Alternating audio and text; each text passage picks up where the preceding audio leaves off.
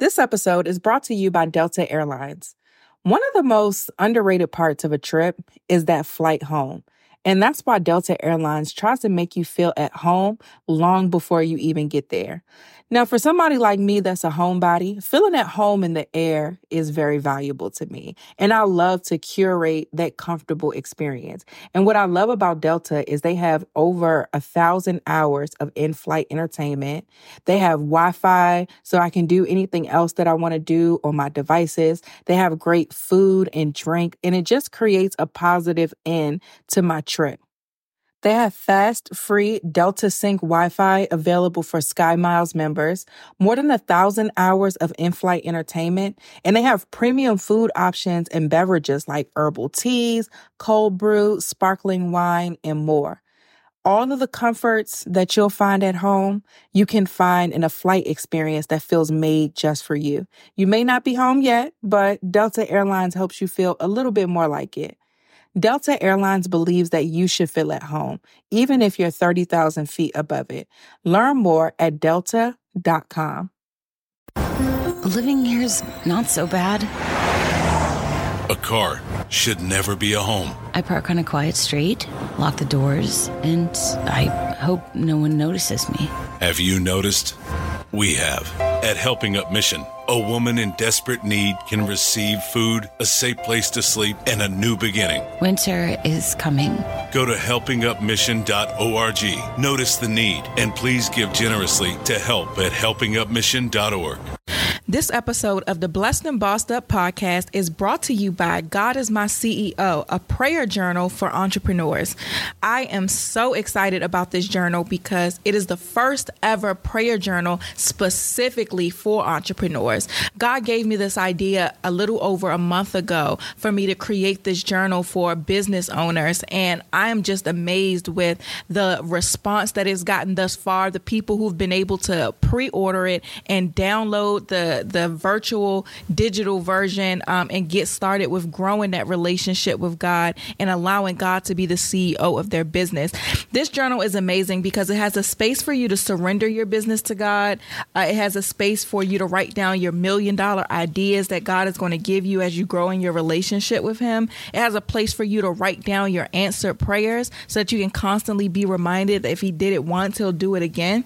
There's a page, there's a section called I Feel But I Know. And in that section, it allows you to navigate the difficult feelings and sometimes just the very personal feelings of being an entrepreneur and relate that to what the scripture says so that you can be encouraged in those not so sexy parts of entrepreneurship. There's also a section for sermon notes. So if you guys are like me and you watch a lot of sermons online or if you just attend church, there's a section for you to take notes in there as well. And then, of course, there are the journaling pages. So there's a morning and evening section for you to journal and spend time with God every single day. So I'm so excited about this journal. I've been getting such amazing responses from everyone who's pre ordered already and been able to utilize the digital version. So make sure you go to www.blessedandbossedup.com so that you can pre order yours today. Let's start the show.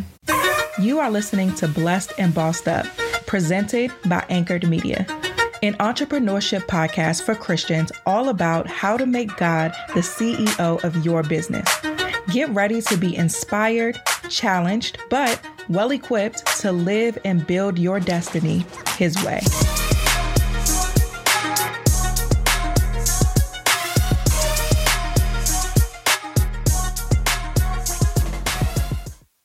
Welcome to another episode of the Blessed and Bossed Up podcast. I know I say I'm excited every episode, but I'm definitely excited today because the last few weeks we've had guests. And so this is kind of my first time back just just me and you guys talking. And our guests though, the last few weeks have been so amazing. Like these are the people that you guys really need to hear from. And these are just the stories that are so beneficial to our journeys. These are the stories that I wish people were telling um, prior to me becoming an entrepreneur. Or, I mean, to be honest, these are the stories that I wish people were are still telling now. But what happens is a lot of times um, in interviews or anything like that, we always get just the cliche stuff, you know, the the don't be afraid to fail, don't be a this, like all of this cliche stuff, but we really don't get to hear the real deal a lot of the time. So I'm just so grateful for the guests that I've been able to have on this show that have been able to, or just so willing to be so transparent um, with me, with you guys, and just based off of the feedback that I've been getting and seeing from you all, you've been enjoying these guests as well. So I'm just excited about the stories that have been told. Uh, and I'm definitely excited about today's episode because I get to tell a little bit of my story. So today I'm going to be talking about my self-employed journey thus far. And so as you as you guys know who may follow me on social media, um, last week on May 3rd I celebrated one year of being self-employed. And so that's so exciting because if if for the Black Girl Boss OG. So for the people who are listening to this episode from day one, you you were able to really hear when we started this epi- when we started this podcast. Excuse me, I was very much so in a nine to five. One of my goals for 2017 was to leave my nine to five, and I talked about it on the pilot episode, and I was speaking into existence. And Milan and I just continued to speak things into existence um, over the course of the show. And then around uh, May time, I had told you guys that I had officially left my nine to five. And so now, just to continue to show and to be talking about this a year later, it's just, if I'm being honest, it's just surreal. And I'm just so blessed and so grateful for what God has been able to do in my life. And not just to be able to say it's been, oh, it's been a year since I left my job, but just to look at this past year and to just see the favor and the blessings and all of the amazing things that have happened in my life over the past year is is truly truly a surreal feeling. And I wish that a year ago when I was literally just talking about this by faith and had no clue how how I was going to ever become self-employed and had no clue what self-employment was like um, I wish I could have just gotten a peek into my life right now, but I'm just grateful for that for God just blessing me and just everything that I've been able to go through and overcome over this last year. But for the sake of today's podcast, I do want to go over my journey and not just to talk about it, but to share with you guys some things that I've learned through each phase of my journey thus far. I know a lot of you guys, when I posted on social media, were just um, congratulating me, which I appreciate. Um, and we're just saying, oh, this is goals. This is going to be me one day. And so I never want to to put myself in a position where I'm painting you a pretty fairy tale picture. I always want to be transparent. I always want to be vulnerable. And I always want to just keep it real with you guys about my journey.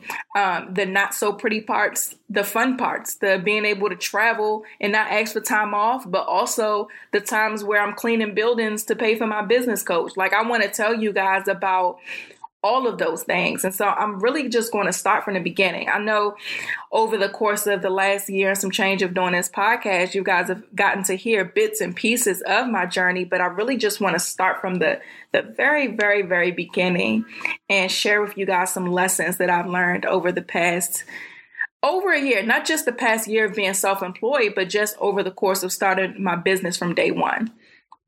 So, as many of you guys know, my very first business that I started was my youth program.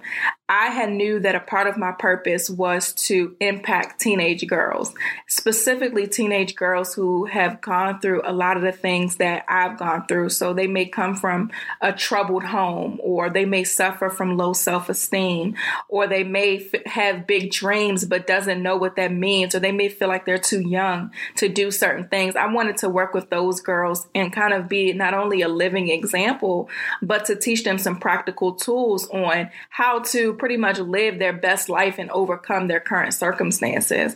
And so when I decided to do that, um, I actually made the decision because it was prophesied to me that I was going to lead the youth. And so I was like, okay. And, it, and the youth program was something that was on my heart for a while, but fear uh, stopped me from doing anything with it. And so when it was prophesied to me, it was kind of like confirmation that, yeah, this is something that you're going to be doing. And then in addition to that, um, not too long after that, the same pastor that had prophesied to me had asked me to create a youth program for the people, the girls in the church. And so I was, so that required me to take some type of action. And so um, I had pretty much came up with the Queen Academy. And it took me, it's so funny, it took me only 30 minutes to come up with the entire curriculum. And that just shows, of course, it, I, it took me a little longer to actually uh, put it on paper and all of that. But as far as outlining exactly what it was going to be and the outcomes and all of that, it was done within 30 minutes. And that was a, a testament to I was doing what God wanted me to do. Because when you walk in your purpose, when you do what God called you to do, it's not going to really be that difficult. It, it's not going to be that stressful. Um, it, if it is, it's because you're adding the stress onto yourself. But I had so much peace because of that. So I knew that this was the right thing. And so um, I created the program for the church. But then I realized, like, no, this isn't a program I'm creating for the church. I need to do this for myself.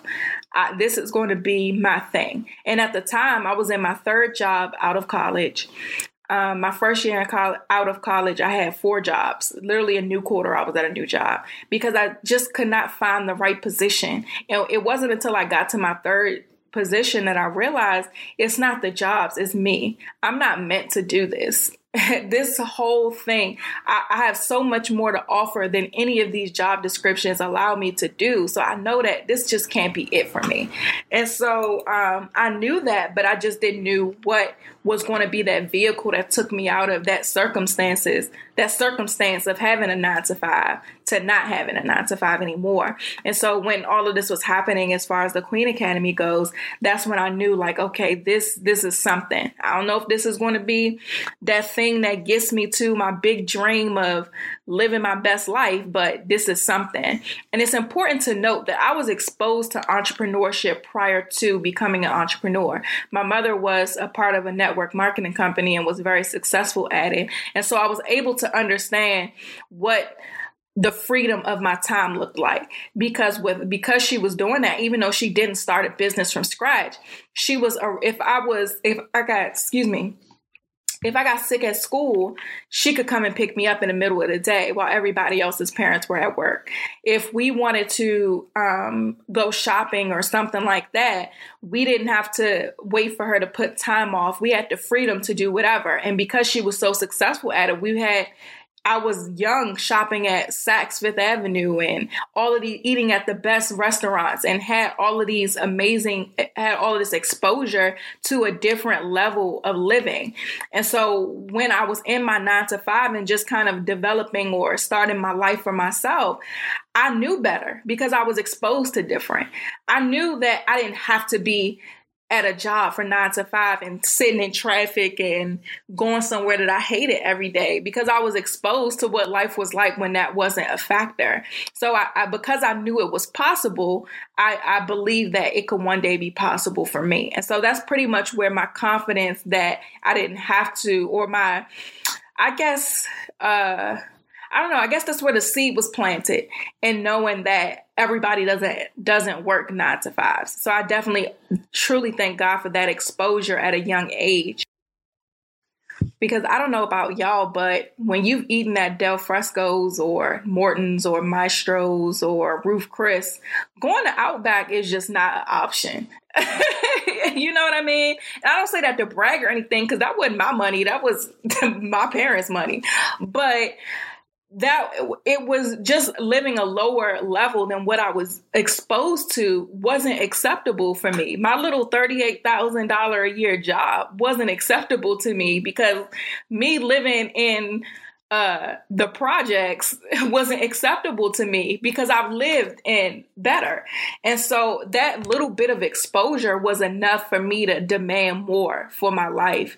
Um, and for you guys who may not have been exposed to certain things, I suggest that you really expose yourself to a higher level so that you can no longer tolerate the space that you're in right now. Expose yourself, like take a couple days off of work to see what it would be like to be self employed and see if there's some things that you may need to fix about your habits or your schedule or whatever to make it work. But just expose yourself to it.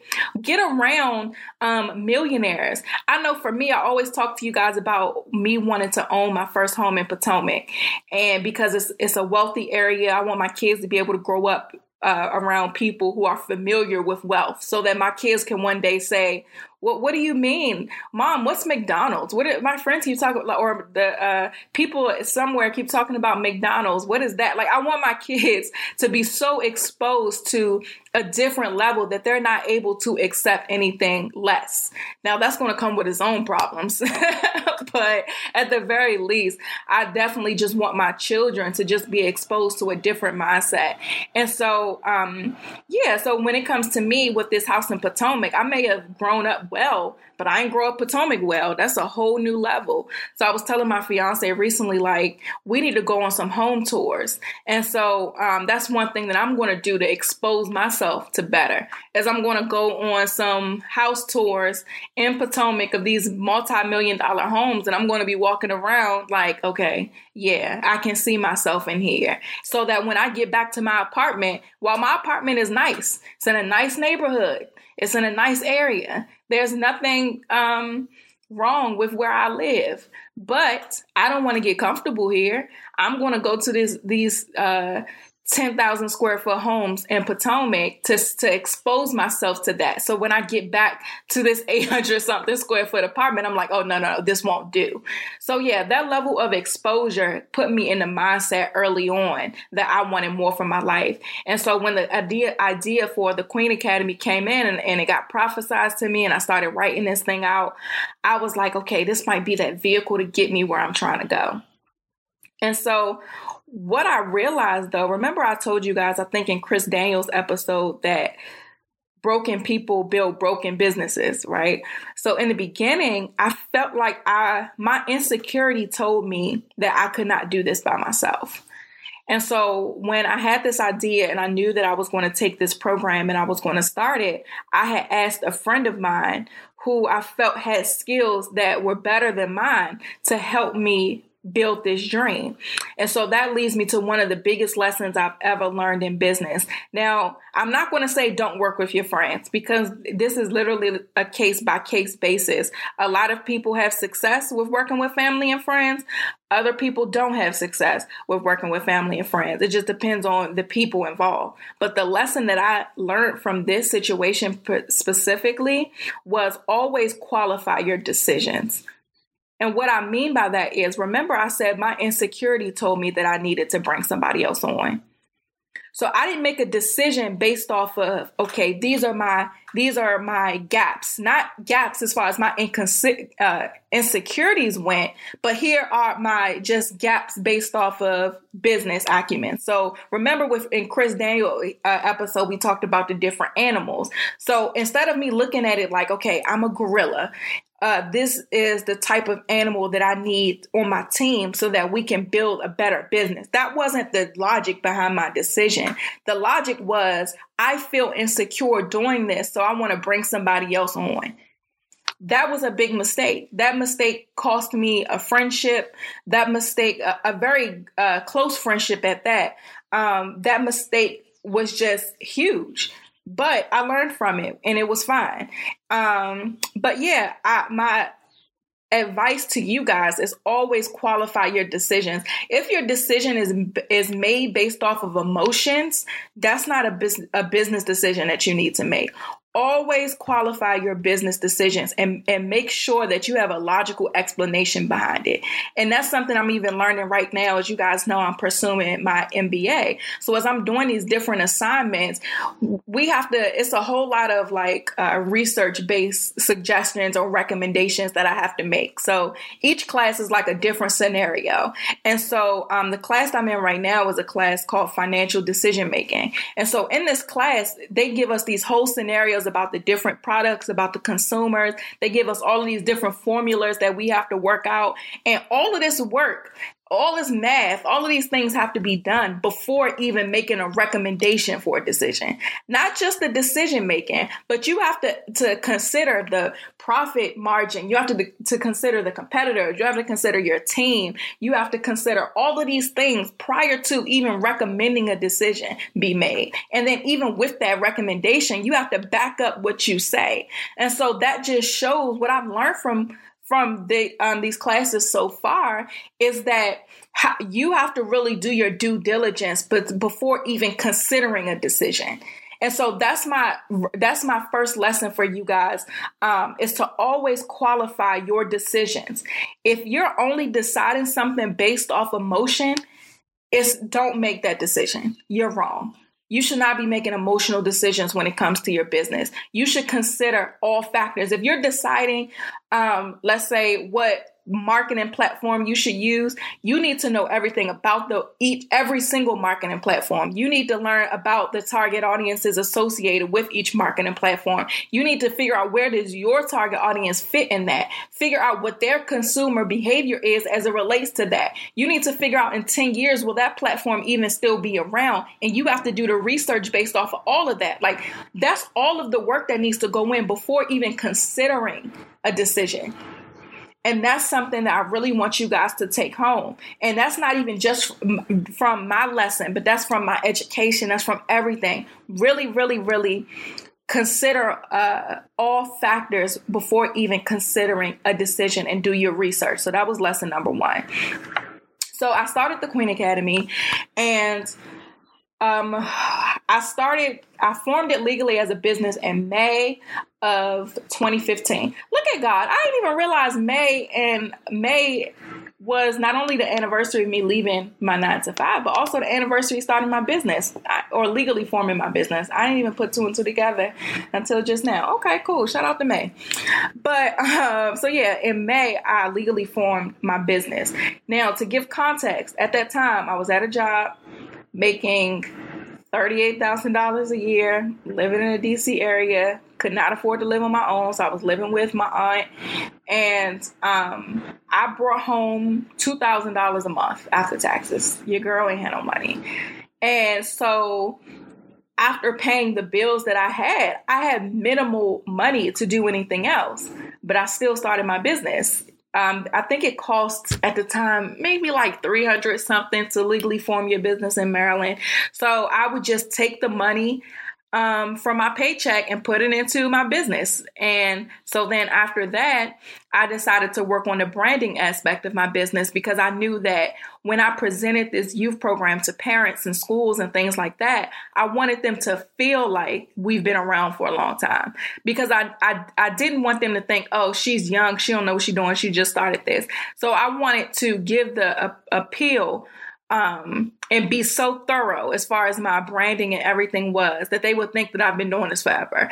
And so that's what I did. I invested in that. I paid about $800, I think, in the beginning. I went to a, um, my cousin and one of her colleagues they had a branding workshop. And um, just because she's my cousin don't mean it wasn't legit. Like it was really dope. It was she did she had her master's in pr and so she worked on like the wording and stuff. And then the um, her partner worked on the design aspects. And so she took and she was also a photographer. So she took my headshots. She did the logo. We did the website together so i will know how to um, update the website and everything on my own own after that. It was awesome. So I paid them and I did that. And so I was just pretty much using all the money that I made at my job, everything I can scrape together, I put into this business. I didn't want the excuse to be, I don't have any money to start my business. Money was not going to be, money is way too easy to get for me to use that as an excuse for not to invest, not to invest in my business. And the same thing for y'all. Money is way too easy to get, especially now to not invest in your in your business. And a lot of y'all, the reason why you haven't started your business or the excuse that you're telling yourself why your business isn't further along is because of money. Money is never it's never the right thing to stop you. You could drive Uber for money. You can buy something and sell it on eBay for money. You can get something from the dollar store and resell it online and make a profit for money. Money is way too easy to get for that to be an excuse. So I highly suggest for anybody that's using money as a reason why they can't start their business to really start looking at what you got. There was a point later on in my journey where I was trying to figure out how to pay for my business coach, where I literally looked at my apartment and was like, there's money in here and I'm going to find it. And I sold shoes, I sold clothes, I sold um decorations. Like literally, I had this cute little um, candle set with like a matching fruit bowl. Sold that on eBay. Like I sold so much stuff because I knew it. Like I needed I needed money. And I knew that I was going to find it in my apartment. And that's exactly what I did. I sold a bunch of stuff and I got the money that I had needed at that point. So money is really not ever um, an obstacle that you need to to look at as a big deal because money is way too easy to get. And if Uber was around back then, I would have totally driven Uber for the extra money. I, that would, I would have probably did that before selling my stuff. but yeah, um, always never look at at money as an obstacle for you pursuing your dreams and always invest in your business and look at your job for what it is they're an investor and you may be looking at that position as if um, oh, this is the thing that's stopping me from living my dream. No, it's the thing that's funding your dream. So it's so important for you to use the paycheck that you get for your job to invest in your business. And that's what I did. And I was only making $38,000. I wasn't making nothing. And that money always went into my business and I was able to start my youth program. So um, I formed the business legally in May of 2015. I, I made a decision to launch it in January of 20. 16 yeah of 2016 i wanted to take that whole entire year to prepare for the launch. And that's something that a lot of people don't do. Always prepare for your launches. Don't just put something out and and I've talked. I'm not even gonna go into that because I've talked about it enough over the course of th- this podcast. But yeah, so I prepared to launch the business in January. So what prepare looks like was I got the branding done. I had um, I decided to look for some ways to get my program out there. At this point, I knew nothing about anything. I was pretty much figuring it out. And so I had a friend who volunteered with a youth program. And so I hit him up and I was like, hey, uh, do you mind? I want to go to lunch. I'll take you to lunch or whatever um, I just had a few questions about the youth program that you volunteer with. And he was like, Yeah, sure. So I took him out to lunch and we were talking, and I was just asking him questions about basically what they did, how it ran, stuff like that. And then um, asked him, Well, do you mind if you put me in contact with the guy who owns it? And so he was like, Yeah, yeah, yeah, sure. Now, this was a, a the guy that I took to lunch. We already were cool. Like we went to college together. It wasn't like somebody I just blindly reached out to. We already had a relationship. So um, yeah, and so he said that sure, I'll put you on with the guy. So I was like, oh, perfect. And so that leads me to my next lesson is find a mentor in your field and provide value before you ask them for anything. And so when he put me on with the person who runs it, I saw that they were having a conference coming up. And I said, Oh, perfect. Are you guys looking for volunteers? And he was like, Yeah. So then when he hooked me up with the guy um, who owned it, who which is actually yeah y'all know him sadiq. Sadiq was on an episode about so you want to write a book. So um, sam which is my friend he put me on with sadiq. So um, sadiq had, was and i asked sadiq were they looking for i heard they were looking for volunteers or whatever for the conference and he was like yeah so he put me in contact with his wife who was in charge of the volunteers so i volunteered for the first conference and i was so excited because one this was an opportunity for me to learn the inside of how this thing works. You know, I'm, i want to start this program. Remember, I have my little curriculum. I'm getting my branding together. I want to launch in the following January, but there's stuff I don't know that I need to learn. And so um, I volunteered. I paid attention to the registration process. I asked questions. I was like, yeah, so how did you guys get all of these people here?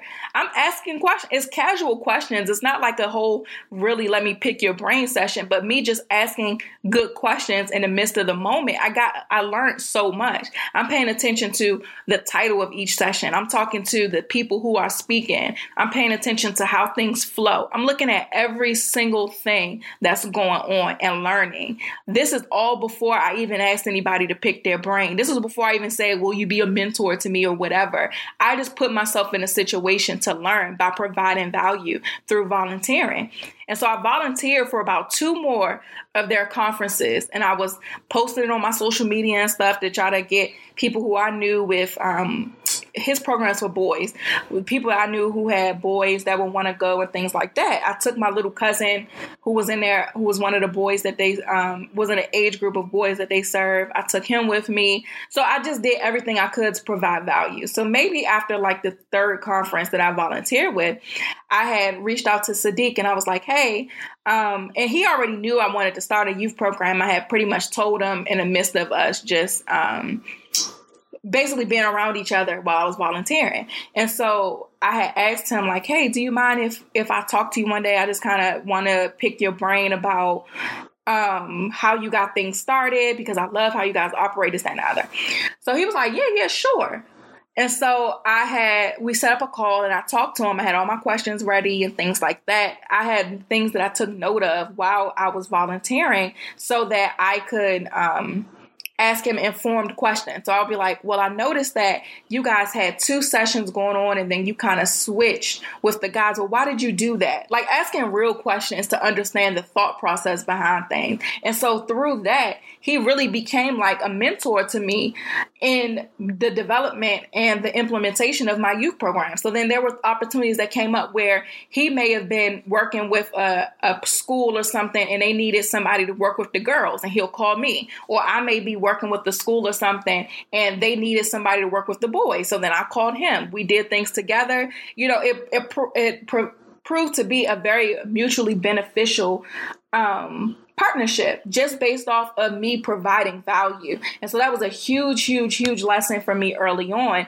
was to find a mentor in my field and provide value before asking them for anything. And that's something I really want you guys to take because a lot of people, they even ask me questions about my journey and things like that. And it, and I'm nice, so I answer as much as I can, but nobody really comes to me and be like, hey, Tatum, do you need help with anything?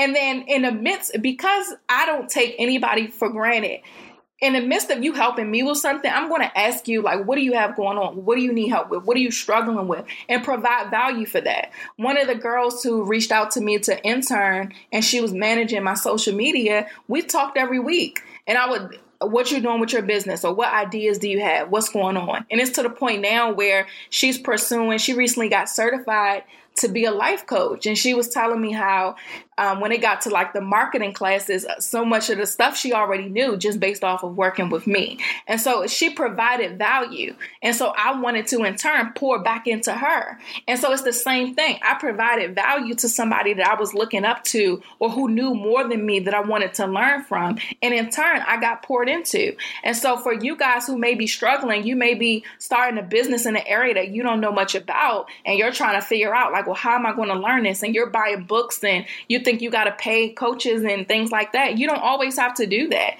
Find a mentor and just provide value.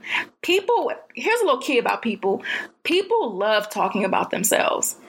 If you find a way to get people talking about themselves, you've already won because they're just going to tell you so much. All you have to do is stroke somebody's ego. If you want to learn how to do anything that'll help you be successful in business, learn how people work because I promise you, learning how people work will, will benefit you not only with like your marketing, but just with your people skills. I'm the queen of when I have conversations. I don't, I personally just don't like to talk about myself. So it's easy for me to ask other people about them.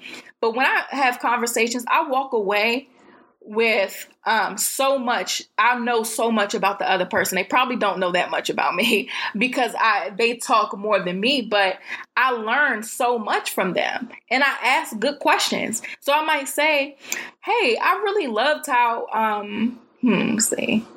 Or i may ask sadiq like that's so it's so great how you had that sold out conference. Like oh my goodness that is so amazing. So i'm stroking their ego they feeling good about themselves. Like yeah i had this sold out conference. And i might say like where did most of those people come from?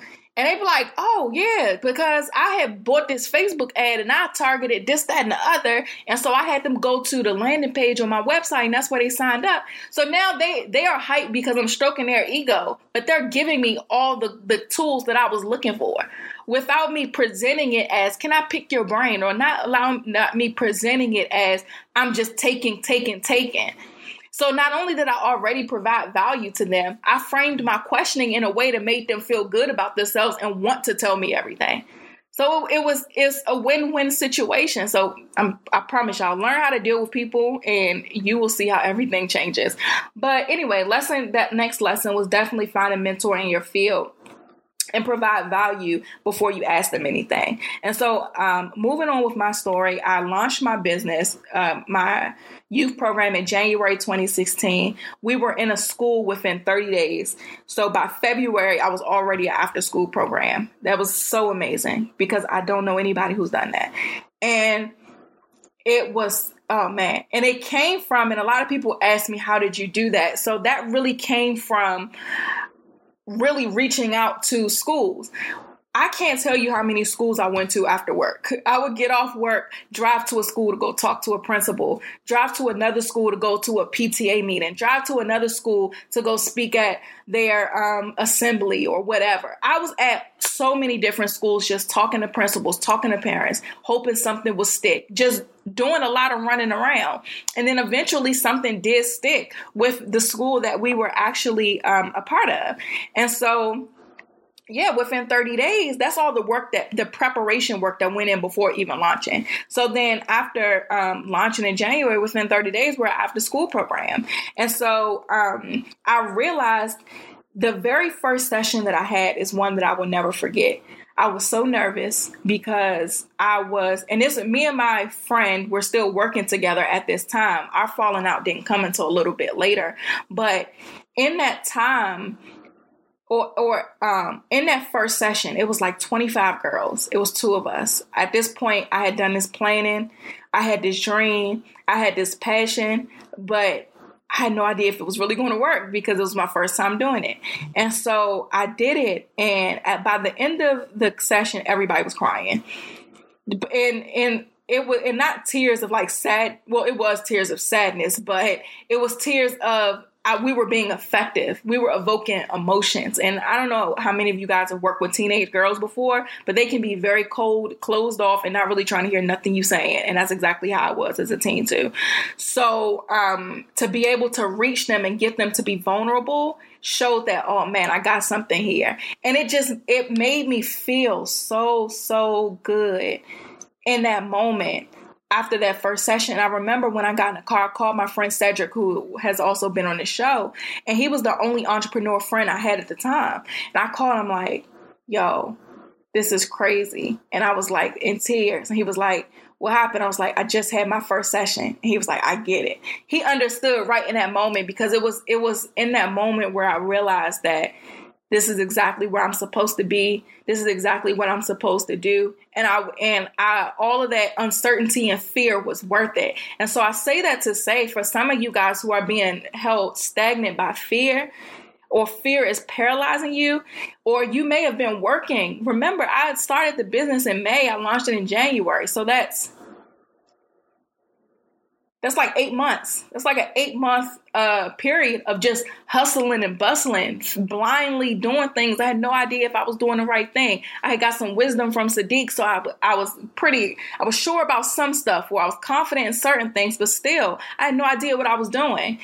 And it wasn't until not maybe pretty much nine months because um, February is when we started. So it wasn't until nine months after that initial decision that I got any type of gratification for it. So, um, well, no, I got the gratification um, from booking the uh, school or for getting paid for that opportunity because it was a paid opportunity. Um, so when I got my first paycheck, that was definitely a moment um, for me. But then an even bigger moment was seeing the, how effective I was in the group with the girls. And so for a lot of you guys who are being held stagnant by fear or who may feel like you're doing all of these things without uh, there being no end in sight or you're not getting that gratification yet i encourage you to really just keep pushing.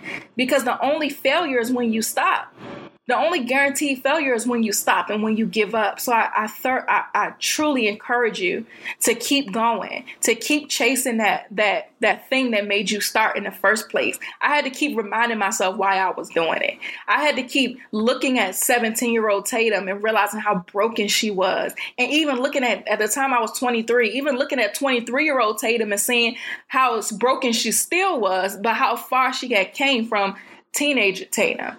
And so that just looking at my why I was doing this and looking at my life being kept in this cubicle when I knew that God called me to do so so much more. All of these things I, I kept my why in front of me and in my heart at all times so that I can keep going. So I ask you to really revisit why you're doing what it is that you're doing and use that as motivation to move forward. Your why may not look like everybody else.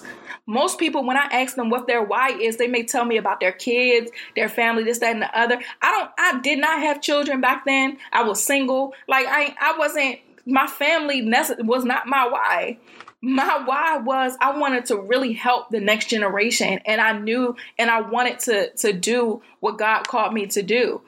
So it's okay if your why is not the same as everybody else. Your why will also evolve, but it's okay if your why isn't the same as everyone else's. But if you feel like you're afraid or if you feel like you've been doing a lot and not seeing the results, keep that why in the forefront of your mind and keep pushing because eventually you will get that that gratification moment. You'll get that moment like I had when I saw that first paycheck and I broke down crying, or when I left that room just looking at uh, the girls just really being able to open up and support each other. And I and and I sat in the car crying because I was so grateful. Or at the end of that first semester, where those girls stood up and read letters to me about how I changed their life, about how um, they once were committed taking their own life because they couldn't take what they were going through, but now they know what they need to do to push forward. Or for them making, for the girls who never opened their mouth to be speaking, to be making friends, for the popular girls to be making friends with the not so popular girls and to be sticking up for them. Like all of these things continuously push me like they they showed me why I was doing what I was doing. And so that's another testament to being present in the process. So once you pay attention to the little things. So I may have still been at a job, right? I, I was having all of this success with the actual program and I was so grateful for being in the school so quick, whatever, but I still had to go to work because I wasn't making enough money to support my life without being without having a job.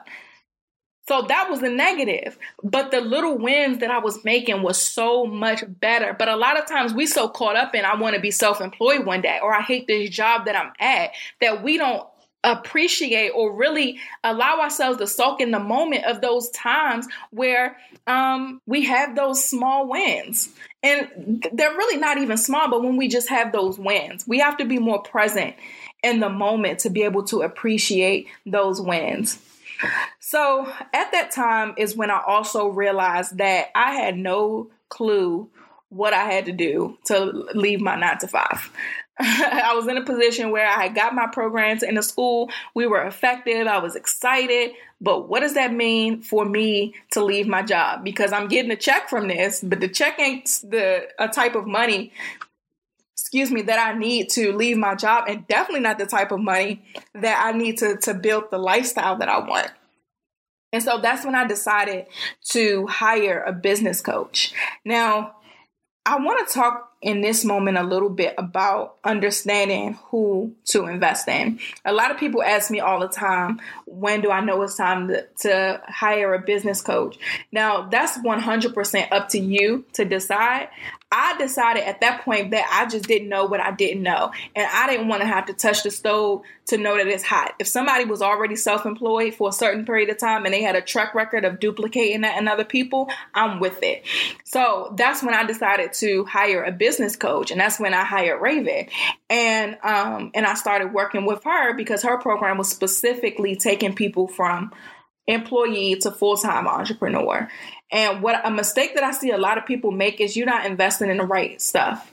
You may spend, or you are so intimidated by things or people that are premium price that you would rather pay somebody that's much cheaper that don't get you nowhere. So by the time you've been done spent $27 a hundred times, you could have spent that money on a coach, somebody who may cost more, but they will they give you so much value you will accomplish your goals you know what i mean and and and just a little advice too when you're trying to figure out who to invest in pay attention to not only the success that people personally see, but the success that other people see as a result of working with them. I see people all the time, their only business model is to get rich off of you spending money on them you don't hear about who the other use who've been successful based off of what they bought. All you know is that this person that you're spending money on is the one who is a millionaire. But the only reason they're a millionaire is because they've convinced you to spend your money.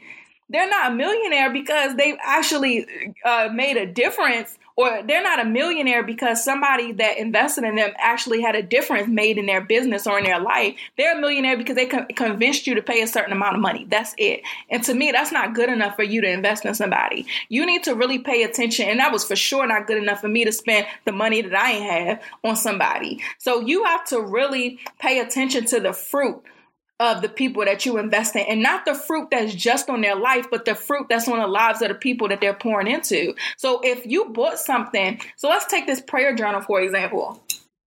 People bought a lot of people bought this prayer journal for me. So i'm not happy or only happy with how many people how much i've made from people buying this journal. I want to hear what has happened as a result in your life from using this journal consistently in making God the CEO of your business. That's what I care about. And if I was to show y'all the testimonies, I have video testimonials that I'll post eventually of people just talking about how this little $20 journal has really changed their life. We recently did the Blessed and Bossed Up Challenge, where it's under two, little under 200 women in the group, and everybody in the group had the journal. I went live every day on different topics, and um, we all just committed together to making God the CEO of our business. The freaking testimonials from that, people who's who God spoke to them about changing their business models, and now that they're they're a lot more closer to their next uh, level, not more closer, Jesus, they're a lot closer to their next level as a result of that. Or people who um, who started tithing for the first time. There was a girl in the group, and she had said that she was struggling with tithing, and so I was telling her just tithe, like you know, the Bible says to test the God, so just do it. And so she tithed for the first time, and she had committed to like, okay, this is something I'm going to do consistently. And she was leaving um, she was taking a short leave of absence from work for a surgery and they gave her a card that she wasn't expecting and the money in the card was the money that she tithed like, come on now. That's only God. Or people who have been journaling every single day, but now have like these so much clarity in their business or have these new million dollar ideas just by using this little $20 journal and being and, and committing to it and committing to our challenge. The challenge wasn't a paid thing. All I asked you to do was buy the journal because you're going to need it. And then the challenge was free as a um, after that.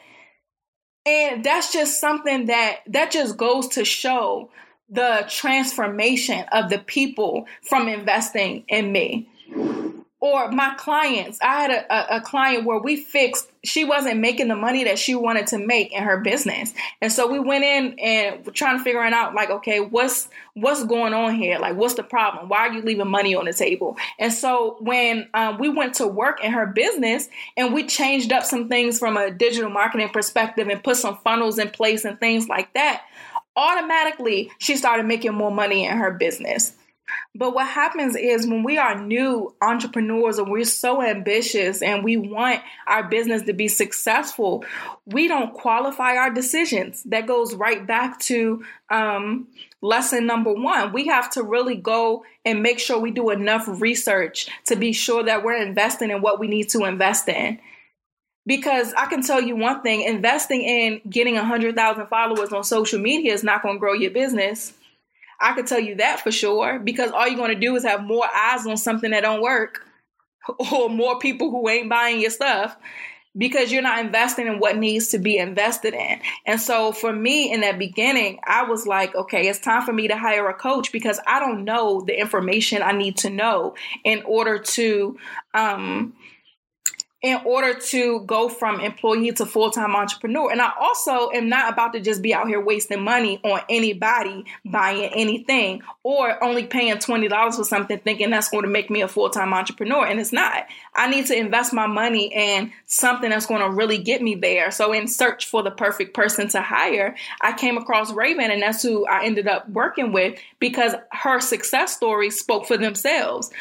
I didn't need to know how much money was in her bank account because the people who were a product of what she had to offer were in positions that I wanted to be in. And so now, thank God, you know, I'm one of her success stories too. But I just wanted to make sure that where I was investing my money was going to be the right thing. And I and I wanted to talk about that for a second because a lot of you guys, like I said, are investing money on things that don't matter.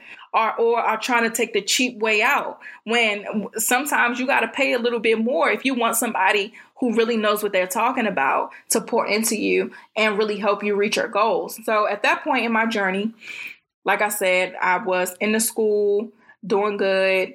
Um, I was hosting I was preparing to host boot camps outside of just the school, but I needed more guidance or wisdom to really make this thing my full time gig. And so um, I hired Raven, and that was a nine month program. So I went on with that. Now that leads me to my next lesson: is you have to at all times operate with the big picture in mind, and and especially in the beginning of starting a business, you always there's just so much to do there's so much you don't know. There's so much that people are telling you that you should do. Like it's just so much that you can easily get lost in the sauce. You can get caught up in comparing yourself to people. You can get caught up in being sad that you're that you feel like you should be farther uh, farther along than where you are at that moment. There's so much for you to get caught up in, and you don't know if you're making the right decision a lot of times. And so that leads me to the next, the third lesson of operate with the big picture in mind mind at all times. And so for me, what that looked like was I wrote out my resignation letter and I printed it out. I put it on my wall next to my vision board. And every day I went to work, before I went to work, I read that letter. I went to work with a great attitude. I went to work with the mindset of, I'm just going to use this as my investor for my business. Everybody at work loved me. I did a great job. I wasn't one of those terrible employees because I definitely believe in karma. I don't want to have terrible employees one day. So I was just a pleasant person at work and a pleasant person to work with. But I still had the the in in mind. And so because there was so much going on with um with my business and all the new things I was learning behind a business coach, like it was a lot. So in order for me to not lose my mind, I had to operate with the big picture. And so that's why I printed out that resignation letter and I read it every single day. I had started my prayer journal and I was writing in my journal that I was believing in God for this thing. And so whenever something came up, let's say if it was a decision that I had to make in my business, I operated with the big picture. It was, is this going to help me get to uh, full time entrepreneurship? The answer was no, I'm not doing it. Is this going to help me get to my goal? If the answer was no, I'm not doing it. So hiring a business coach, is this going to help me get to my goal? Yes. So I'm going to hire her. Hanging out with my friends, is this going to help me get to my goal? Because I was tunnel vision at that time. I'm, I don't have time for anything else because I'm working towards leaving my leaving my job. So if my friends hit me up to go to brunch, is this going to help me get towards my goal? No, because you need to pay your business coach, and every cent in his joint counts. so that's exactly uh, the answer I gave. No, because all my money was tied up in this goal. And so uh, I want you guys to really take that to heart. Operate with the big picture in mind. What's that goal that you're hustling for or working towards right now? Is it to leave your job? Write out that resignation letter like I did. Print it out put it on the wallpaper of your computer. Right now, the wallpaper on my computer is um, a beautiful house in Potomac. I found one that I liked online. Um, I told you I'm going to go to some open houses so that I can get, I can physically put myself in the homes. But other than that, that's the background on my computer right now. That's the next thing. That's the next thing I'm working towards. I want this house. This is the house I'm gonna start my family in. I'm getting married um at the beginning of next year i'm starting my family so that's that's the next thing so this is the background on my computer right now i'm operating with the big picture in mind so as i make decisions is i'm thinking is this going to help me get to this house in potomac I'm wasting. I'm not going to be wasting money. I'm if, if something comes up for me to waste money on something that that don't really matter. No, because you got to put you got to put down a down payment for this house you're not about to be uh, house poor. Y'all not about to have this big old house and ain't have no furniture. So you and you're not about to have a house that's 100% financed either because you're not about to have no negative net worth out here in these streets. So you're going to have to uh, save that money for this down payment. Like this is the mindset now. And so the mindset change, the big picture changes. So it's important, like I said, to operate with the big picture in mind so you know what you're working towards. Um, and figure out what that is for you. Like I said, if it's leaving your nine to five, write out that resignation letter. Is it to own your first home? Find that home that you want. Go to that home and walk around, expose yourself to it. Go hang out in the neighborhood. I purposely, when I went to look for my wedding dresses, I went to look for them in Potomac because I wanted to go put myself in a in the neighborhood. I could have went to. There's a lot of uh, bridal boutiques in Northern Virginia. There's a lot of them in DC. I could have went anywhere, but I'm like, no, I'm going out there and that's where because that's where I'm going to live. So I'm putting myself in my my new neighborhood. So again, operate at all times with that big picture in mind. Um, the next lesson is so at this point, like I said, I've hired the business coach. I'm going through the process. I printed out this resignation letter because it's a lot going on, and I wanted to make sure that I was focused. The next lesson was have a plan, but leave room for God to do His thing. Now, I I had um, completed the nine months of working with a business coach. Um, it was about I completed working with her in like December of 2016, I think. Yeah, it was December of 2016 that I was done with the program. So I knew what it take uh, at that point to leave my nine to five. I still didn't have the money to, but I knew what it took in order to make that happen. I knew the adjustments I needed to make. I knew how I needed to multiply my revenue streams. But I also realized through working through my youth program at that time that that wasn't going to be the thing that got me to it. Remember in TD Jakes' book Soar, he said that the dream isn't the business. The business is just the vehicle that gets you to the dream. And sometimes the vehicle that you're in may not be it, but it may lead you to it.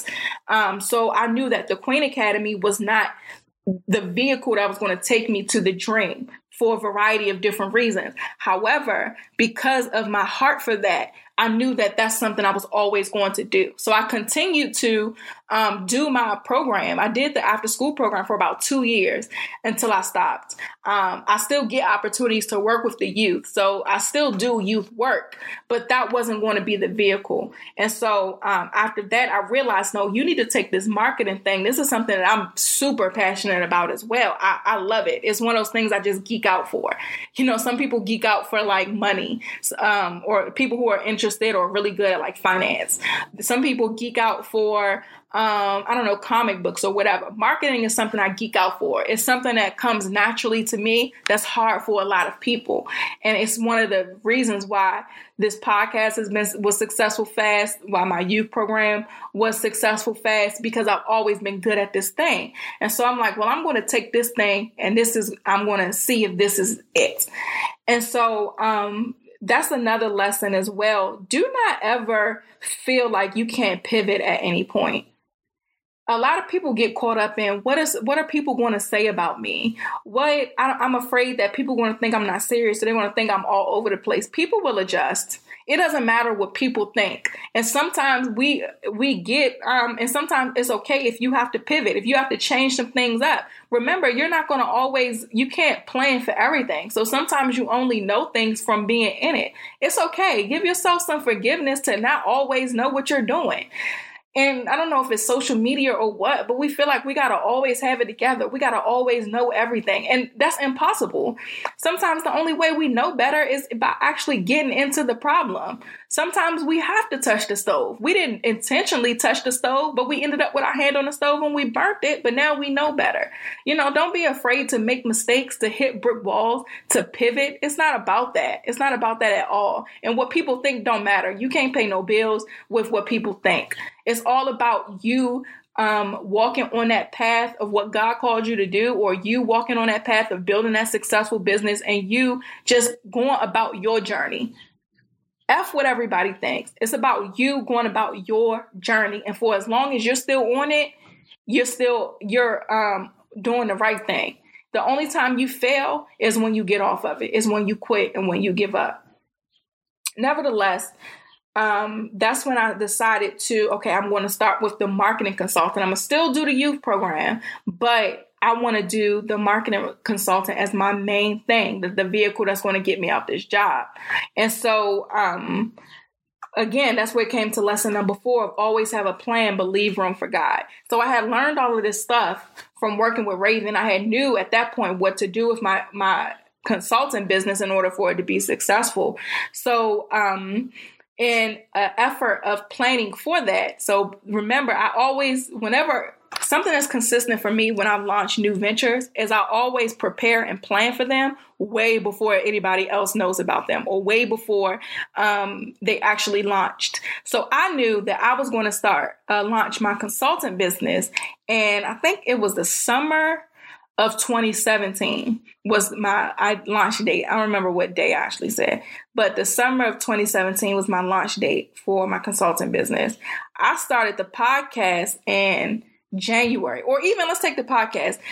I knew I wanted to, I was going to start the um, consulting business way or er, back in like 2016 still. I knew I was going to do it. So then in thinking about, okay, I'm going to do this, how am I going to build up a tribe of my target audience or how am I going to really build up that rapport with my consumer before I ask them to spend their money on me? How am I going to do that? So then that's when the decision to do the podcast came about because I had, I had my own personal feelings about what was missing from podcasting. Um, remember, I told you guys I felt like not enough people talked about the journey of entrepreneurship. Too many people talked about just being successful and gave you some surface level keys to be successful.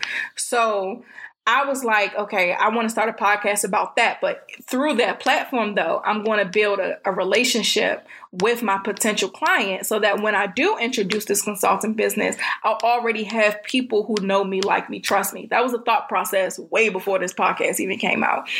So I took the idea to Milan and someone else in August of 2016. 2016, right? Yes, August of 2016. While I'm still working with Raven, I'm still doing my youth program this was something I knew was coming. So I was planning ahead. So um, I met with Milan and was like, you know, this is my idea I have. Me and her knew each other, but we wasn't really that close back then. Um, and so I was telling her about it. I told another girl about it. The other girl was, was wasn't really consistent, so that wasn't gonna work for me. So she didn't do it with us. It was just me and Milan. So um, Milan and I in August was like, okay, we're going to start this thing in January.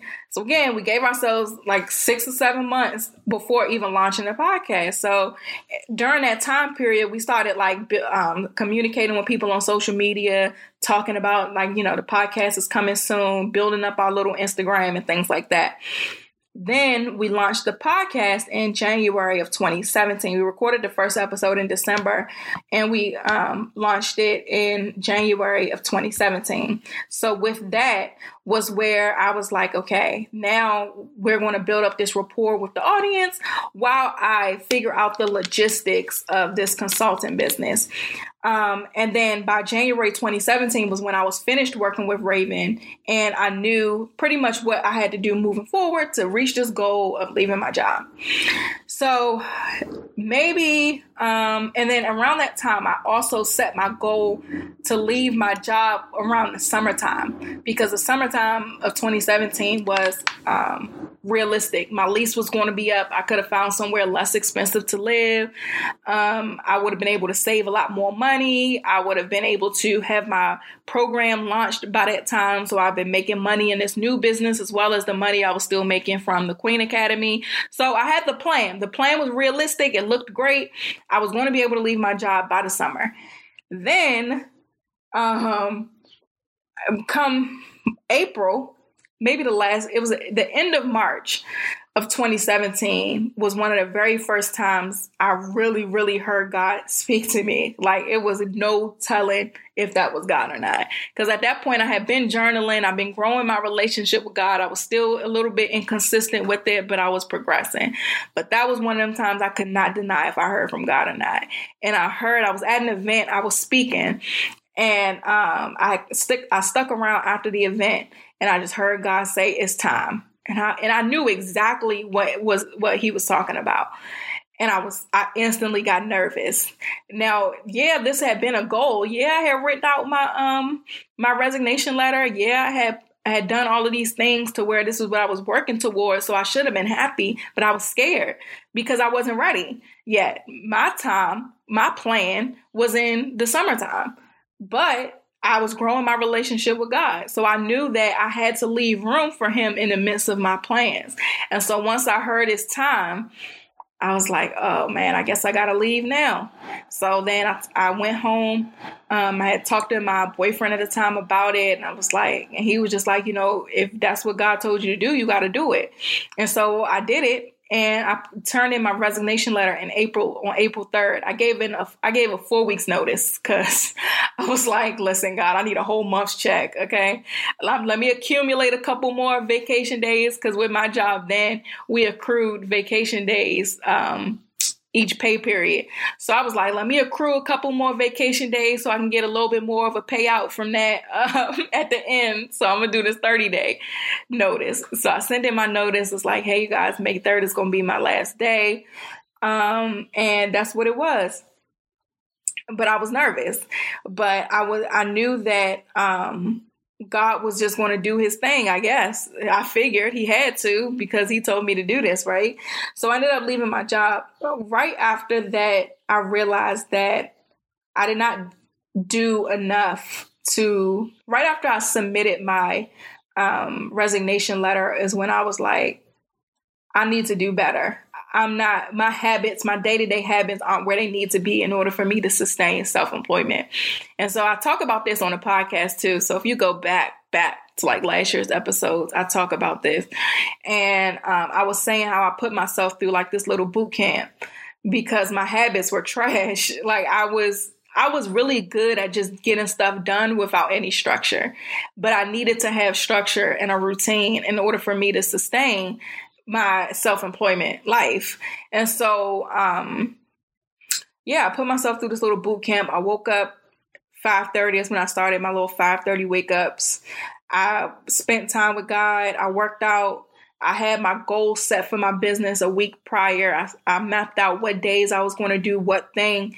Um, and yeah, I was just on a very strict schedule for about 30 days to kind of get myself in the groove of managing my time without having a job. Because when you have a 9 to 5 you have you have more freedom or you have more leeway, and I say necessarily freedom, you have more leeway to kind of BS because at the end of the day, you're going to get a check regardless.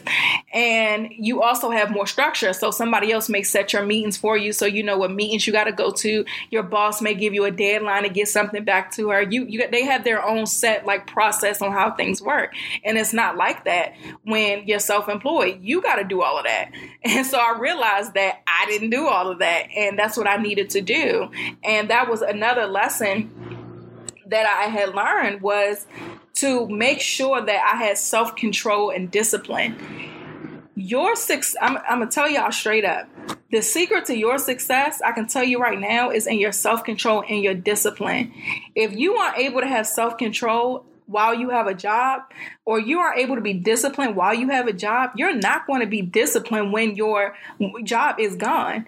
More time does not is not synonymous with better habits. The same way, if, you don't know how to manage your money right now, having more money is not going to make you know how to manage it. It's not the answer to your problem. Self control is because if you knew how to manage the money that you have, um, if you knew how to manage the money you have now, when you'll get more, you'll know how to manage it.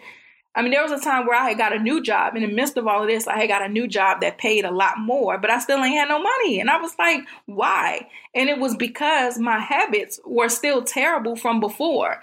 And so you, and, and it's the same thing with your time. If you still lazy with getting up, you spend two hours scrolling on social media before you even do anything, that's not going to work.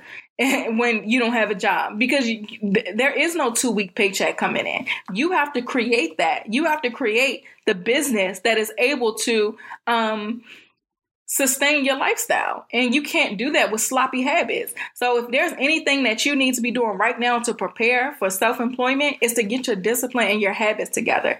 Get your self-control together if you're not able to control yourself if you're making decisions off of emotions you're not ready for to leave your job. You need somebody else making decisions for you for a little bit until you figure that out.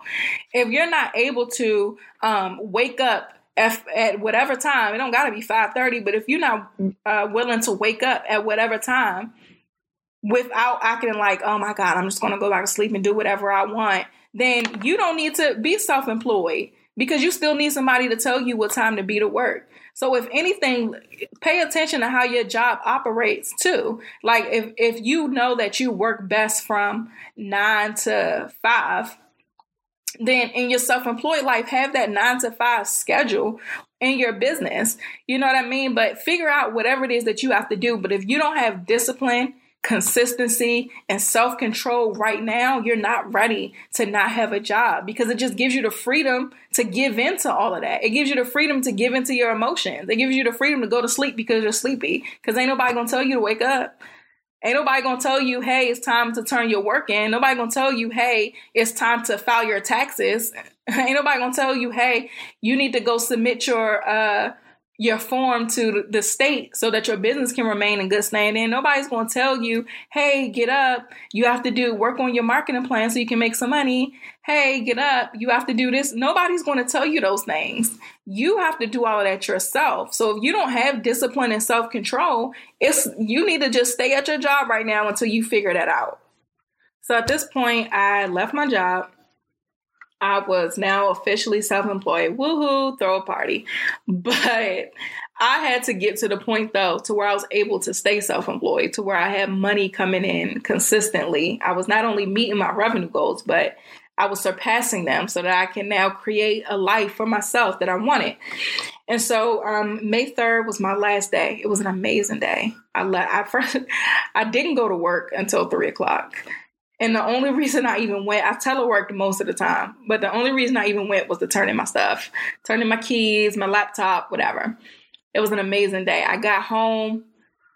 I cried like a baby because I was just so grateful. I just really got on my knees and cried and bawled and just thanked God for that moment. Like it was a moment that I really had to just take a second to soak in because I know for me, smelling the roses is not something that comes naturally to me. I'm always so focused on what the next thing is. I don't always just stop and thank God for what He's already done.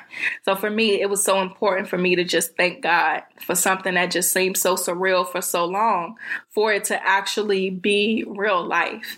And I remember on my last day, I was saying bye to everybody, and the, um, the CEO, he was like, so what it is that you're doing? So I told him, and he was like, Don't you think you're a little bit too young for that? And I remember, like, soon as he said that, I chuckled and I was like, uh, you know, age doesn't equate wisdom or skill, sir, or something slick like that. I said, and I walked out.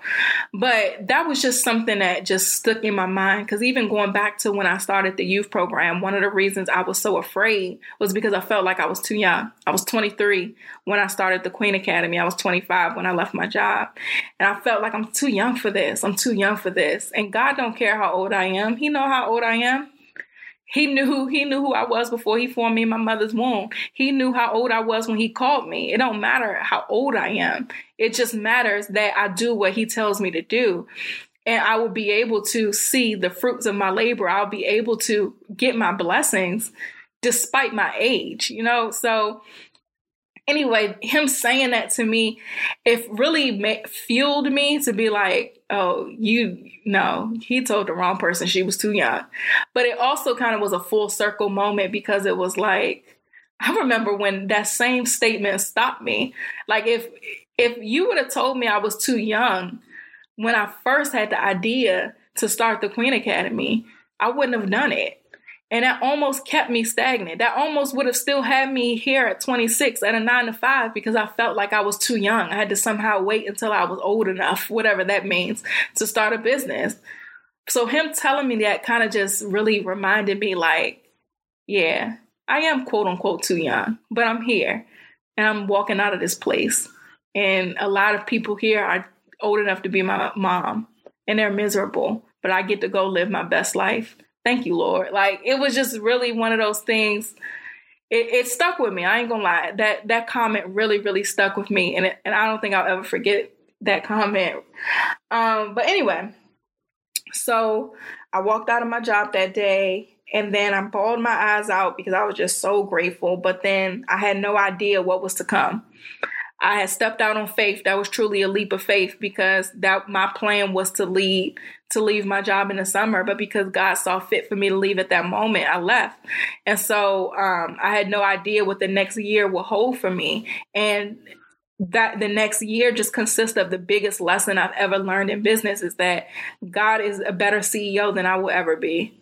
And I talk about this every podcast, so I'm not going to go into too much detail. But in those moments was um, of me just really looking to God, like, what do you want me to do? I've been doing this. You told me to leave my job.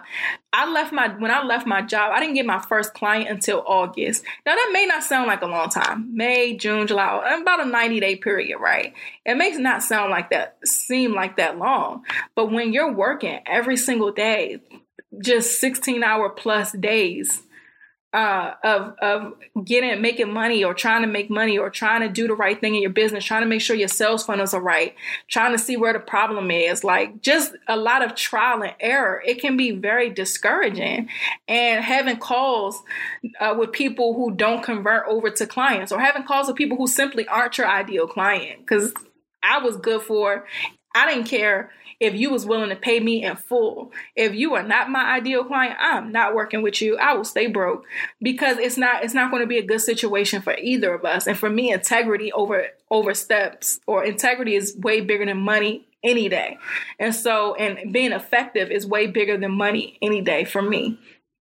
And so um I was just like I was just struggling because I was like, God, you told me to leave. It's been 60 days, it's been 30 days, it's been 60 days, it's been almost 90 days. I haven't signed a client yet. Like, what's going on? And during that time was when God was really showing me what to do. He was really showing me where I was making mistakes. He was really showing me how he needed to be in charge in order for him, in order for me to get to the level I was trying to get to. And so just as my character began to grow, my prayer life began to grow and making God the CEO of my business, that's when things really, really changed. And I remember it was one week I had got like multiple clients in one week. It was ridiculous. And it was just like, it was ridiculous. And it was all God. And so that was my biggest lesson really in the last year of being self-employed is that God is a better CEO than I ever would be. And something else I also learned was another lesson is that it can all change in a blink of an eye. It can all change suddenly. You may feel like today is the worst day ever. Your business is not where it wanted to be. You're so mad at yourself because you're you still haven't started your business yet. It can all change tomorrow that morning, or let's say the week before, the week that I had like a, crazy week of signing new clients, the week before I was struggling. I'm asking God, what's going on? This, that, and the other. The next week, everything changed. Nothing that I was mad about or upset about or stressing over mattered anymore. Nothing. Because I had more than I needed. I had an abundance of clients at that point. Have an abundance of money at that point. Like it was nothing that I needed. And so that's uh, something that I really carry with me even now is it can all change. Whatever I'm worried about, whatever I may be believing in God for that I don't see the results of yet, whether I may be uh, uh, praying about or fasting for and I haven't seen it yet, it's no point of stressing. It's no point of staying in that worried state because it can all change in a snap. So for you guys who you may feel like you're in over your head, you may be feeling overwhelmed right now in your business. You may not be able to make the, you may not be seeing the results that you want to see. You may have been praying to God and you feel like He's not listening. It can all change. So as long as you just keep trusting God to do what he says he's going to do, he's never not done what he says he's going to do. So as far as is your concern, if you haven't seen it, it's just a not yet. It's not a, it isn't going to happen. It's just you ain't seen it yet. So instead, just focus on how can you master where you're at right now while you're waiting for more. And I had a moment like that, like the last couple weeks, where the challenge was over not the last couple weeks, but the last week or so, the challenge was over. And I'm like, well, God, what do you want me to do? I've been kind of praying for some things that I hadn't seen yet. Um, and then I had to check myself like, it's not about just asking God for everything or being upset that you're not getting what you want or being a spoiled brat about it or anything like that. Ask God instead, how can you master where you're at right now until he he until that snap comes and you get what it is that you've been praying for? How can you be excellent at the level you're at right now? So if you're at your job and you're believing in God to be self-employed, think pray and ask God how, or think to yourself like how can I be excellent while I'm balancing a 9 to 5 at my business right now. I know um, people may be living their best life on social media. I can see that self-employment is so great and I, and I want it so bad, but let me change my perspective. How can I be excellent at where I am right now because it's coming for me. If God said that that's for you, it's for you. You don't got to worry about if it's going to come or not. You know it is. It's just a matter of when. So, in the meantime, how can you be excellent where you're at right now and master the level that you are while you wait for Him to elevate you? So, that's one of my biggest lessons is it can all change at the snap of a finger. It can all change in a blink of an eye. So, I need to instead focusing on anticipating it. I need to focus on how can I be excellent at the level that I'm at right now a couple business lessons, and then I'm going to stop rapping. I feel like I've been talking for a long time. Uh, a couple of lessons, uh, business lessons that I've learned from myself as well as people that I've worked with over the last year is number one is building a rapport with your audience before selling your stuff is a necessity. The reason why you keep putting up stuff for sale and nobody's buying it and you think it's the stuff or the price or you need to put up more stuff is because you haven't built up enough trust with your audience. So instead of figuring out how can I make money right now, figure out how you can add value for the people that you're asking them for their money. I've met a lot of people who I've worked with them on their business and they're like, well, how can I make money right now? You can't, I don't want to tell them that they can't, but I always just like, you it's unlikely. You're not going to just put you might make a couple dollars. Like you know your your family and friends may buy some stuff to put a couple dollars in your pocket. But the better use of your time is not to figure out how I can make money right now. Because if you do everything for money you're going to always be controlled by it. Money is the root of all evil. Do not be controlled by money ever so if you're only focusing on how am I going to make this money, you already lost. So you might as well just go ahead and do something else for some quick quick coins, but building a, a business that's going to actually last, focusing on money is not what you need to do. Instead, in the very beginning, you need to focus on building a rapport with your audience. And I always suggest because it's sometimes cliche or sometimes people be like, no, Tatum, I've been working for six months on this business. I need to make some money. So, what I would suggest you do is while you're working, on that business for those six months. At the same time, start building rapport for your audience. That's what I did when I started this podcast, I was building rapport for my audience while I was building the consulting business and the services and stuff I will offer. And so, even though the first uh, 90 days of rolling it out, or almost 90 days of rolling it out, was rough, after that it was like it was like clockwork. I knew I could put something out and people would buy it because I built up that rapport. I knew that when God gave me this idea of this prayer journal that it was going to sell like crazy. Not because not just because God gave me the idea, but because I built up trust with my audience. I know that when I put this book out, it's going to be a bestseller because of the trust that I built with my audience and my commitment to excellence in everything that I do. So, you know, when you listen to this podcast, it it it it gives people so much value. They keep listening and they tell people about it, and the audience grows. So then when I put out a product, you're going to buy it because my reputation now is I'm going to give you something of quality. So then when you purchase something, you're like, oh my gosh, this journal was so great. I've used this and my life and business have changed as a result of making God my CEO. So then I put out my book you're going to know because you listen to the podcast because you um because I keep doing the podcast. I haven't stopped. I've been very consistent. We're on episode 70 something. So that means for the last 70 or so, 71 or whatever episode this is, weeks, you've gotten an episode. Sometimes twice in one week. You know that that you can trust that when I put something out, it's going to be available, it's going to be of quality, and you're going to get some time, something from it. So again, a business lesson is build up rapport with your audience. And that also leads me to another one is put out things of quality. Quality is always better than quantity. If you just throw out a bunch of stuff because you want to make money, that makes you look bad. Because it looks like you don't know, you don't have any consistency. You don't know what your consumer wants. You're just throwing stuff out there. Or you're putting out so much stuff, it's just it looks like you just want to take their money and not really show them a true transformation. You know what I mean? So, quality over quantity is always better. I knew in the very beginning that I didn't want to put out anything, any business that I do. I don't want to just be doing stuff just to do it.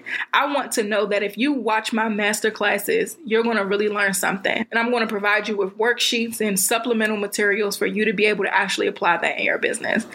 I know that when I get, I sell you a journal, it's not going to just be a journal with a bunch of lined pages. It's going to be prompts in there to get you get your mind going. It's going to be references in there. It's going to be things that you can actually apply. I know that when I put out this book, you're not going to just read this book and feel good. It's going to really be practical things in there for you to take and apply to your life. Quality over quantity. I'm not going to sell you a bunch of t-shirts with my logo on them because I want to make some money. if I if I decide to do apparel or something fashionable, it's going to be something that actually applies to your life.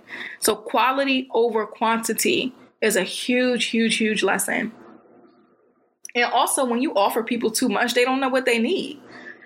They have no idea what they need at that point. And a confused person doesn't buy. That's just a top rule in consumer behavior. If anybody is confused, they're less likely to buy. So I highly suggest as you're building your businesses and things like that, have quality over quantity. The next business lesson that I've learned from myself as well as working with other people is number of followers does not equate money. If you are investing in just growing the number that's on your Instagram page, you are wasting your money and you're wasting your time because engagement is what matters. People who actually care about what you have going on is what matters and and there I've consulted with people who've had thousands of followers, hundreds, tens of thousands of followers, hundreds of thousands of followers, and don't make any money because they got all these people who like to double tap your pictures but do not care what you have to offer. You have to make people care. And having a certain number on your page does not mean that people care. So what determines if people care is if they're commenting, if they're subscribing to whatever freebie that you're offering, if they're progressing through the sales funnel that you've presented or that you've laid out for them to go through. That's what tells you if people care, if they're actually spending money on the things that you're that you have to offer. But don't get so caught up in the numbers game and that really just goes back to quality over quantity. It's way better to have 5,000 people who are invested in what you're doing than 20,000 people who do not care. So, yeah, that was another lesson. Um, and then my last lesson that I've learned from just my journey as an entrepreneur, uh, being self employed, all of that is enjoy the journey. Seriously, just enjoy whatever level that you're at because it's stressful if you're only focused on what's next. It's so stressful. Those moments where I told y'all like, every step along the way that I broke down and cried, it's because of when I finished that that 30 day challenge, I broke down and cried because to just see the um, the blessed and bossed up challenge is what I'm talking about. But to just see how people's lives has changed, the positive things that people were saying, the fact that for 30 days, every evening, people was really on live with me. like they could have been anywhere else in the world, but y'all listening to me talk. You know, just to see that and just to see the results that people have had, I had to break down and just thank God for choosing me that I may want this house in Potomac. I may not be there yet, but I thank God for where I am right now even even when I was at a job, I may be at a job, I may be doing all of these things to um to fund my dream, or I may be doing all these things to, to get to the self-employed level, but I'm making a difference. I'm making a difference. These girls out here are getting their life changed as a result of my youth program. Or these women are making more money in their business as a result of investing in me. I may not be where I want to be, but right here is pretty good still. So, for you guys that may be struggling or you may be so focused on the next level, enjoy where you're at right now. I may, like I said, I may not have that house in Potomac. I may not be a millionaire yet, but I get to wake up every single day and do what God called me to do. I get to wake up every single day and live life on my own terms. My life means something as a result of me doing what God called me to do. Thousands of people listen to this show all over the world, places I might not even ever go, listen to this show as a result of me just doing what God called me to do. So I enjoy the moment. The moment is great no matter where you're at. It doesn't matter what anybody else's social media says. It doesn't matter what the what your vision board says. You work towards those things but also enjoy where you're at right now because it's the only time you're going to be here. I, I enjoyed um that's a lie i didn't enjoy it that much but i found reasons to enjoy um the moments of still having a nine to five I may not have liked it. I may not have enjoyed going to work every day, but I found little reasons to because I would I'll never know I will never go back to having a job. Unless I want to or God tells me to, I will never have to. Well, if God tells me to, I'll have to, but you know what I mean. I'll never financially be in a position where I have to get a job to get to make ends meet. So that moment there was so much growth and character building that had to happen in those moments in order for me to be here. Even now there's so much more god has in store for me but i'm enjoying where i'm at right now. So i encourage you guys to do the same thing. That's my biggest lesson of just looking back over the last few years of entrepreneurship over the last year of being self-employed um, to recap the lessons. They were always qualify your decisions find a mentor in your field and provide value before you ask them for anything. Um, operate with the big picture in mind. Always have a plan. Believe room for God. Uh, what else I have on here? Build a rapport with your audience before selling them stuff and asking for their money. God is a better CEO than you will ever be. Self control and discipline will make or break you. Number of followers slash listeners do not equate money quality over quantity, and last but very not very much so not least, enjoy the moment. Thanks, guys. That wraps up another episode of the Blessed and Bossed Up podcast. I love you guys. I will talk to you next week. I find a quiet street, lock the doors, and hope no one notices. But